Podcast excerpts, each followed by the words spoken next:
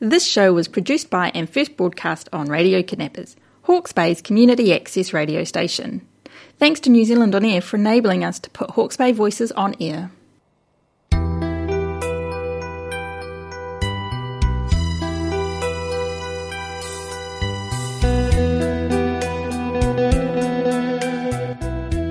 Uh, hello, good afternoon. Uh, Kia ora, this is Leah Batarbonia again in uh, Philippine Radio, Radio Kidnappers of Hawke's Bay. Uh, it's nice to be back and uh, I would like to greet uh, all of you a Happy New Year, although it's another challenging year for all of us, but uh, we'll get through with this. Uh, our topic today is um, agricultural production in the Philippines, uh, prospects, opportunities, as well as the challenges. Um, agriculture in the Philippines uh, a large uh, uh, portion of the economy of the Philippines. Uh, mostly, uh, agricultural production can be uh, found in rural areas, uh, which is um, composed of uh, four subsectors. We have farming, fishing, livestock production, and then we have also uh, forestry. The Philippines is part of the Southeast Asian um, that that that um, the ge- in geography the, that's part of the Southeast Asian countries and surrounded on the northwest by the China Sea, on the east, and then by uh, on the east we have the um, the Pacific Ocean, and on the south by Sea. Um, it's strate- the strategic location of the Philippines make it in um, the, like a meeting meeting ground of varied um, cultures as well as um, uh, the, it become the center of goods within the area. So uh, surrounded by other Asian countries, the Philippines is also a source of um, export uh, agricultural products uh, going to other countries. But our major um, exporting countries is are U- United States and Japan. Philippines is um, agricultural uh, dependent um, country, which is um, um composed of one third of land area. Um, shall we say about 30 million hectares is uh, devoted into agricultural uh, production, uh, agricultural land. Um, then agriculture um, uh, represents 20% of the country's uh, gross domestic product, uh, while 24% of the total export earnings.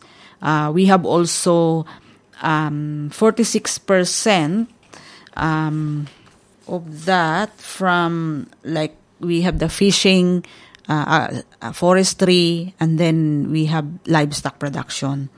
Um, according to the, the, Department of Agriculture of the Philippines, um, the the quality of agricultural production um, depends on the following factors. Like one is the use of uh, quality seeds. So meaning um, before you plant uh, into your farm, you have to see to it that you have good quality seeds. Um, for example, in rice production, we really encourage farmers to use certified seeds. Uh, certified seeds, those um, um, can be taken from, um, we have that uh, certified growers. There are far- farmers who um, are registered uh, rice growers at certified rice uh, growers. So meaning they, they produce that, that quality seeds being um, checked and monitored by the Department of Agriculture um, technicians or um, scientists. And then um, the favorable weather condition. So Philippines has two uh, season. We have the dry season and the wet season. So there are only two um, rehabilitation of irrigation facilities is also another factor. Um, we have the agency, the National Irrigation Administration, which is um, in the previous years that agency is part of Department of Agriculture, but then they have the, the autonomy and they were separated um, into um, um, one agency which um, governed the, um, the improvement of irrigation uh, facilities, uh, institutional building, like um, because uh, rice prod- rice field are really um, um, they are near to each other. Farmers uh, like farmer A uh, is also a neighbor of farmer B, and then uh, farmer B. Yeah, it's it's really um, uh, near to each other. So uh, the irrigation system, we have that irrigation canal that goes through to uh, different farms, and then those farm owners, um, they are uh, being organized by the National Irrigation Administration into a farmers association or uh, farmers cooperative wherein they take part they have their irrigation schedule uh, like uh, today uh, the, the, the flowing of water will goes to farmer A and then tomorrow it would be depending on the number of hectares of the rice field. So that's that's um, uh, how we if we, you can imagine the, the, the system of um, rice production and um, rice growing in the Philippines. So there are some stages that you have to prepare your uh, rice paddy, uh, cultivate to make the soil um, loose, and then you have to uh, open the the main canal from the irrigation canal goes to the, to the to the rice paddy. So it would probably it would take uh, one day, one day and a half, depending on the number of hectares. And then um, you have to give time for the the soil to to have that interaction with the water, and then water will loosen the, the soil until it's ready for when you broadcast the seeds for planting. So that's how how um, the the management of the uh, rice paddy in the Philippines look like. Uh, however, uh, we have major crops in the Philippines uh, like sugar cane, coconut, and rice as the staple food. Corn is also another staple food. Uh, bananas, pineapple, mangoes, and then we have um, vegetable crops. So vegetable crops include uh, beans, uh, cabbage, uh, carrots. But it uh, cabbage and carrots they are planted in a cooler uh, areas in the Philippines, like in the mountain province. So that's region one. Because the elevation in region one is quite higher, so the, the weather is cooler. Um, in the past years, in, in 1960s, 1970s, during the the time of uh, former president uh, president of the Philippines, uh, Ferdinand Marcos, sugarcane uh, industry was really booming uh, because of that the that the relationship with the U.S. is really good, and then we export um, sugar in um, in the United States. So um, one province uh, known for a large um, tract of lands uh, devoted into sugarcane plantation uh, is the Pro- Negros province, wherein uh, many many sugarcane uh, uh, plantation owners are really uh, rich during the time during the, the, the time of Marcos because of that lucrative industry. And then um, we export coconut oil, coconut water, um, banana, mangoes, and pineapple to um, the major exporting countries are U.S. and Japan. So um, if you would see sometimes in the supermarket, um, especially in the Asian grocery, we have the coconut oil um, you would see the label that it came from the Philippines.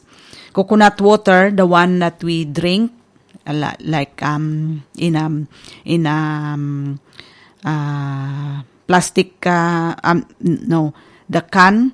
Um, yeah, you can also see that in the um, Asian grocery. I'm not sure if in Countdown we have. I think not yet. And then banana. So um, in New Zealand, I I saw uh, banana came from Ecuador, and then there's also from the Philippines. So um, you could distinguish uh, the, the area, the province in the Philippines with a large um, tract of uh, lands um, devoted into banana plantation in the um, Mindanao, Mindanao area, and uh, in Bukidnon. So as well as the pineapple, pineapple plantation. There's a big um, um, corporation. We call it Del Monte Corporation in the Philippines. They are responsible for the production of pineapple and in uh, the processes in exporting. Mango, um, we export mango, but in New Zealand, uh, they are not open for mango export from the Philippines because I would consider the res- the major reason is um, because we New Zealand is um, importing mango from uh, Australia, so that's the factor that they don't accept mango uh, from the Philippines, and probably be- because of that the um, we in in Asia and that the weather in the Philippines, uh, like the high temperature of the, the dry, during dry season and um, more of um, uh, infestation that um, attack mango from from the flowering states and then sometimes it might affect the, um, the quality control uh, of the products going in to New Zealand while in in Australia of course they have that um, uh, foreign trade relationship which is uh, New Zealand and Australia, they are really that that uh, like a like a sister country. So um, gross domestic product composition by by sector, agriculture um, has twelve point three percent. That's represents twelve point three percent of the gross domestic product. Uh, industries like um, factory workers or um, any business related to industries, about 33.3%. And then uh, services, um, those who are uh, working, uh, household work, or um, like cleaning business, it represent 54.4%. Of course, there are still many. Land use, um, arable land, so we have about 19% um, uh, devoted into um, meaning arable land, those who are being cultivated on a um, uh, yearly basis, and it depends on the cycle of the planting during planting season. Permanent crops about 61.67%. So, uh, coconut can be classified as a permanent crops because of the lifespan of coconut. Um, forest trees like shall we say acacia or um, I can't remember the scientific name of the the um, tree that we we had that the, the leaves used for feeding uh, uh, swine. And mahogany those are uh, uh belong to permanent crops. So meaning that um, if one farmer has a um, forest land and his purpose is for production timber production so it cannot be harvested in a short period of time but then um, he allows it to grow into uh, with a long term uh, number uh, like number of years 5 years and then uh, cutting and, and, then yeah he can have income for that so others we have 64.33%. So others would be um, very short term crops, vegetable crops, root crops, but um, those who are um, like um, assorted kind of short-term crops, and then also for livestock. Um, so coconut, um, based on, I think that was 20 uh, year 2019 survey of the um, statistics of the Department of Agriculture, about 3.3 million hectares um, planted with coconut. Corn, we have 1.4 million hectares. So some farmers they have that um, rotation on a rotational basis. A large portion of the land uh, planted, for example, this year, uh, planted with corn, and then on the next year, um, he can plant uh, vegetables like beans, and he can intercrop in between. He can uh, plant, shall we say, um, the the leafy leafy vegetables aside from from beans. Rice about 2.5 million hectares. So it's being based on the survey of the farmers the, the, the from the list of uh, farmers by region and then uh, the number of hectares that each farmers um, has. Sugar cane now it goes down. As what I have said in in the previous years 1960s 1970s um, a large por- large portion of sugar, uh, land devoted into sugar cane. But some farmers especially in Negros province they converted their sugar cane land into uh, fruit tree fruit tree medium term crops like uh, citrus and then uh, uh, cacao, and some they devote it into vegetable uh, production. So it's only 0.4 million hectares. Climate, the Philippines has tropical and maritime climate. So climate condition characterized by high temperature and high humidity and also abundant rainfall. As what I have said, uh, two season, but in cases that there's typhoon, so typhoon really um, dis- distra- very destructive into the agricultural uh, production or crops. So um, dry season starts from the month of December to May and end at, at the end of May. So that's the dry season.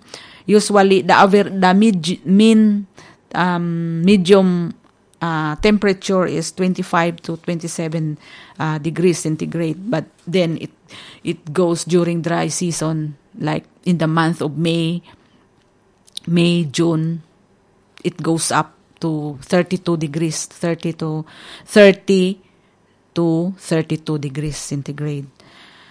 So the challenges we have, the, the climate is really the number one that um, challenges the farmers. So we need to have the the government should have a policy adaptation policy that would suit into the the changing uh, climate condition. Um, in the we have also upland areas like those in the mountain areas. Um, it's a sloping area, but then the the conducive kind of technology for sloping area or in upland areas. Uh, we call it the sloping agricultural land technology. That farmers they can till they can cultivate their land um, using into um, uh, how to um, counter. You have to counter um, the the the slope.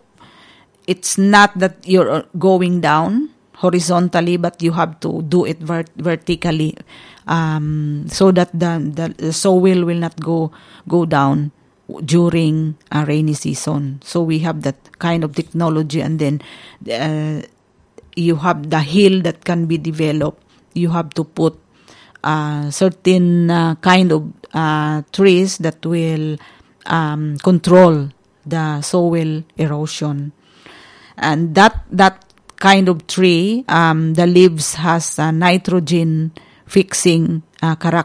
So meaning it will add on to the fertility of the soils.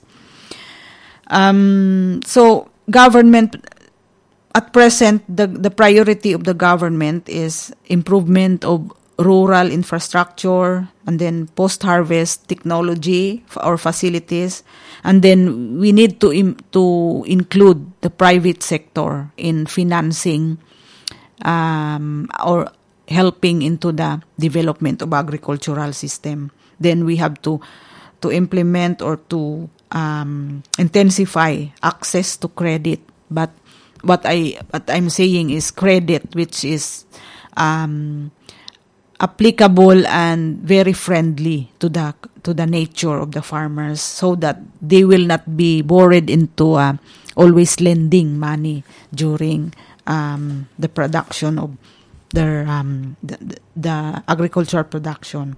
So the challenges we have to respond also to climate changes, invest in um, projects that would really in uh, intensify the production.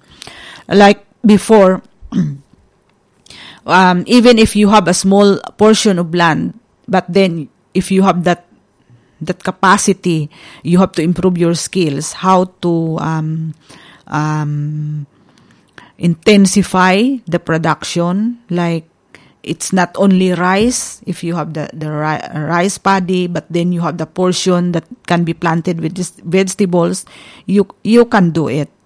Uh, so that the cycle of income and um, production is um, ongoing. So I I also encourage like the concept of integrating other kind of income generating uh, projects that would supplement the the the mono monocropping system. It's not monocropping is like uh, you devote only into one uh, product like rice, but then you have to have that integrated cropping system. Yeah, you integrate other products while you are waiting for the like, shall we say, one the um, maturity days of rice, for example. We say uh, 150 days. So while waiting for the 150 days, for example, just an example, uh, you have the products that you can sell before the harvest season of rice. So that's what I what I mean with um, integrated farming system.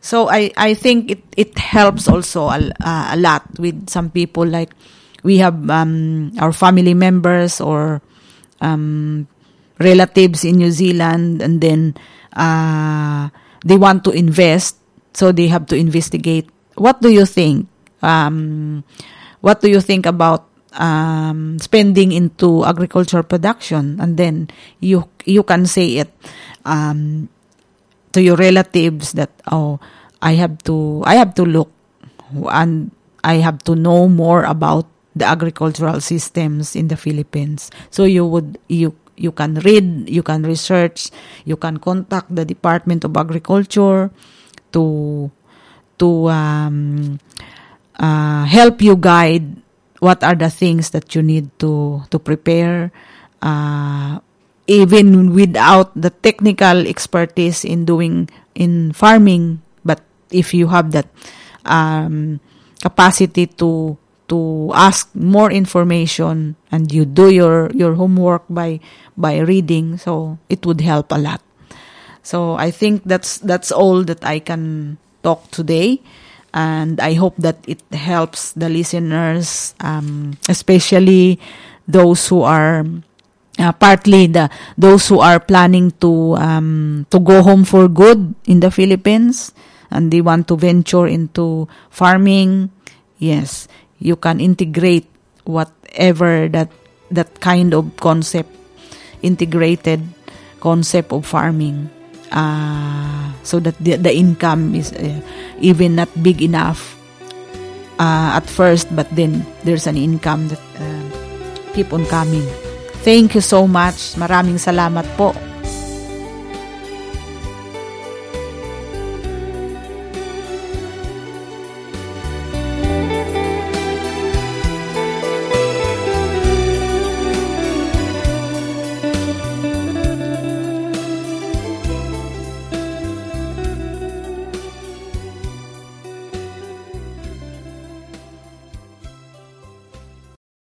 This show was produced by and first broadcast on Radio Kidnappers, Hawke's Bay's community access radio station. Thanks to New Zealand On Air for enabling us to put Hawke's Bay voices on air.